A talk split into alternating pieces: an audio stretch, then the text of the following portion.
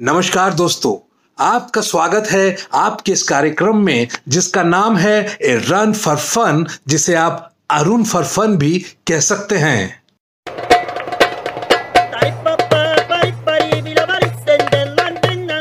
ज्योतिष शास्त्र के बारे में शुरू से ही कंट्रोवर्सी रही है कि कुछ लोग इसमें यकीन रखते हैं और कुछ लोग इसमें यकीन नहीं रखते हैं। जहाँ तक मेरी बात है तो मैं आपको बता दूँ कि मैं इसमें बिल्कुल यकीन नहीं रखता हूँ, क्योंकि ज्योतिष शास्त्र के हिसाब से मैं एक जैमिनाई हूँ और जैमिनाई एकदम नॉन बिलीवर होते हैं। बहरहाल, हमारे देश में बहुत से ऐसे लोग हैं जो ज्योतिष शास्त्र में अटूट श्रद्धा रखते हैं, खूब विश्वास रखते हैं। हमारे यहाँ अगर सुप्रीम कोर्ट ये आदेश निकाल दे कि दिवाली पर शाम को छह बजे से रात के बारह बजे तक आपको पटाखे नहीं चलाने हैं, क्योंकि ये आपकी सेहत के लिए नुकसानदायक है तो हम लोग शायद उसे फॉलो नहीं करेंगे।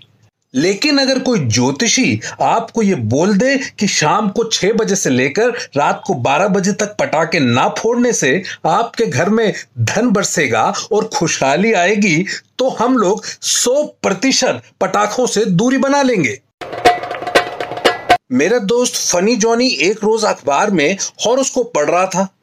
मैंने उससे पूछा कि आज का अपना भविष्यफल देख रहे हो? तो वो बोला कि अपना नहीं, अपनी धर्म पत्नी का देख रहा हूँ। मैंने पूछा कि ऐसा क्यों? तो वो बोला कि अगर उसका दिन अच्छा जाएगा तो मेरा भी दिन अच्छा जाएगा।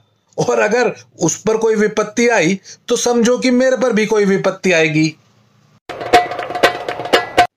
एक लड़की ने ज्योतिषी जी को अपना हाथ दिखाया तो वो बोले कि बेटी, तुम्हारे जीवन में तो सुख ही सुख है।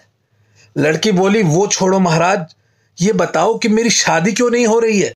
ज्योतिषी जी ने छोटा सा पॉज लिया और वो बोले, अरे पगली, जिसके नसीब में सुखी सुख लिखा हो, उसकी भला शादी कैसे हो सकती है? इस बार दिल्ली में जमकर बारिश हुई। एक ऐसे ही बारिश वाले दिन एक कॉफ़ी हाउस में दो ज्योतिषी आपस में गप्पे लड़ा रहे थे।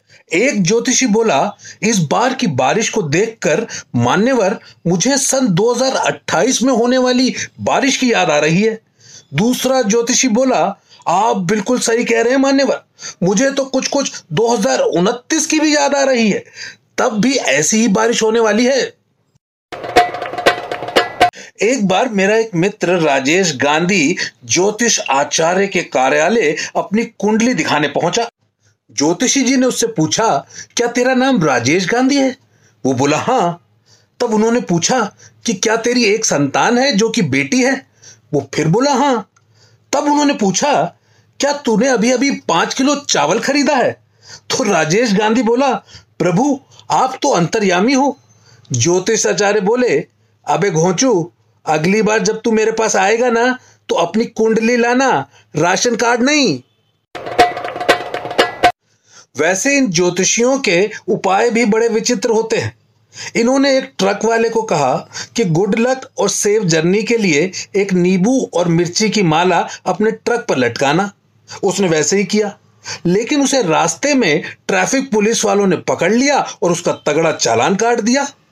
अब वो ट्रक वाला बिभर गया और बच्चन साहब की आवाज़ में बोला कि अगर चालान ही काटना है तो पहले देश के डिफेंस मिनिस्टर का काटो।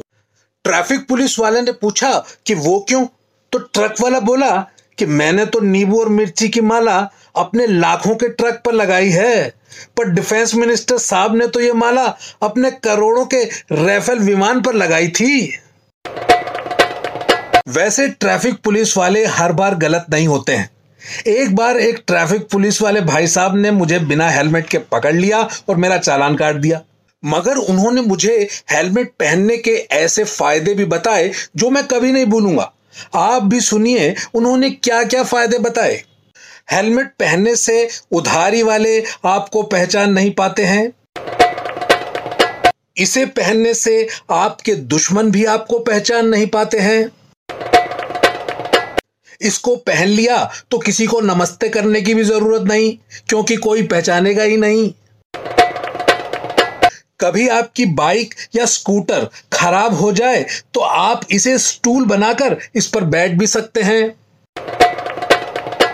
अगर घर वापस आते हुए अचानक पत्नी जी का फ़ोन आ जाए कि एक किलो आलू और एक किलो टमाटर लेते आना।